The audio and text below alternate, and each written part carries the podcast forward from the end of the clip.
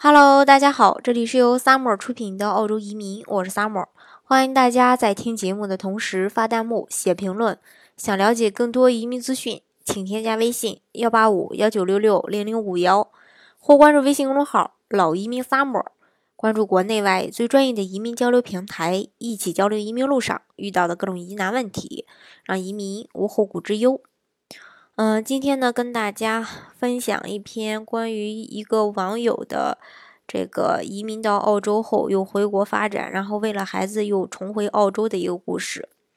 说回想两千年十一月至今，我已经出国留学并移民澳洲十七载，回首往事，思绪万千。两千年十一月的时候，我来到一个陌生的国家马来西亚，是为了去澳洲。马来西亚只是一个呃跳板。我对马来西亚的第一印象是炎热、失落、脏乱差。幸好两年后顺利跳到澳大利亚留学。初到澳大利亚之后，日子有所改善，连呼吸的空气都是不一样的。澳洲的生活环境非常好。到澳洲后，落脚地在一个澳洲非著名城市阿德莱德，代表特产是红酒。二零零三年八月起。我在开始了澳洲的留学生活，就读澳大利亚南澳大学的计算机专业。在澳洲留学，我住在学校提供的学生公寓。学生公寓的日子让我体会到中西文化的差异。这里的本地孩子都是需要自己努力赚取学费，很少得到家长的支持。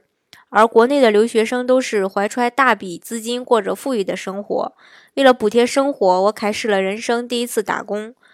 嗯，帮他。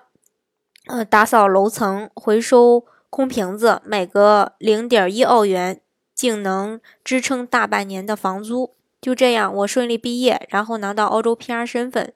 那时计算机还算热门专业，只要全职学习两年，雅思拿到四个六，就可以直接移民。和现在移民本呃比，门槛不高，所以任何事情赶早不赶晚。政策年年变，成本年年高。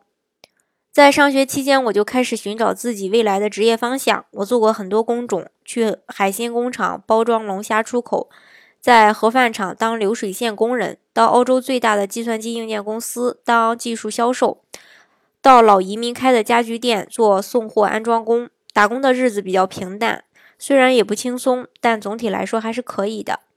但是受母亲经商的影响，我选择了创业，跟朋友在唐人街开了第一间火锅店。那时阿德莱德地道的川菜不多，我们抓住市场空白，在临街二楼干起了餐饮。虽然风险极高，借着年轻人的这股冲劲儿，我们生意日异常火热。不满四个月就收回了投资成本，买房又购车。太容易的成功让人膨胀，觉得自己很厉害。我开始不注重服务质量，食物也不讲究，生意越做越差。最后由于市场竞争，背地遭人暗算。人员跳槽等等一系列的问题，我的店铺选择了关门大吉。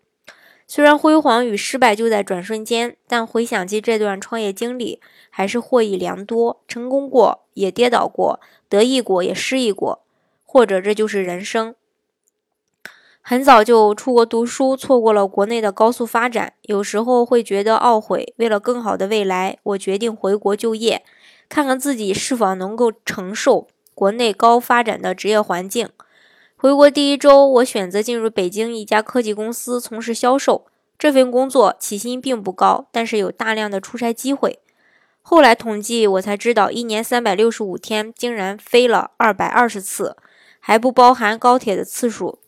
这让我在最短的时间了解了各个城市的差别和复杂的人际关系之间的不同。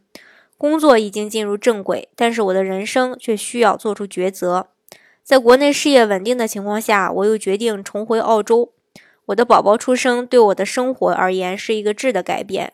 孩子是在澳洲出生，刚开始双方父母轮流来澳洲照顾生活，父母对我们的支持和照顾非常大，可以说是我发展事业的中坚后盾。但是我没办法让我们的父母。帮我们照顾一辈子孩子，孩子一天天长大。当他差不多该上小学的时候，我又开始做抉择。离开国内意味着我要放弃国内繁华和稳定的收入，一切从零开始。为了自己，我舍不得；但是为了孩子的成长环境，我选择放弃。澳洲出生的宝宝自然该回到澳洲，享受他理应得到的教育条件。于是我们决定再次背好行囊，整装出发，重回澳洲。为了不浪费在国内积累的人脉，我在登陆澳洲之前就开始思考，我该如何发挥两国各自的优势。我认为，如果想保持中澳的紧密度，自然要选选择一个和国内交流比较频繁的城市。那么，悉尼是首选。再者，悉尼各方面的资源也相对比较集中，教育资源、经济实力、文化交流等等。南半球的纽约也因此而得名。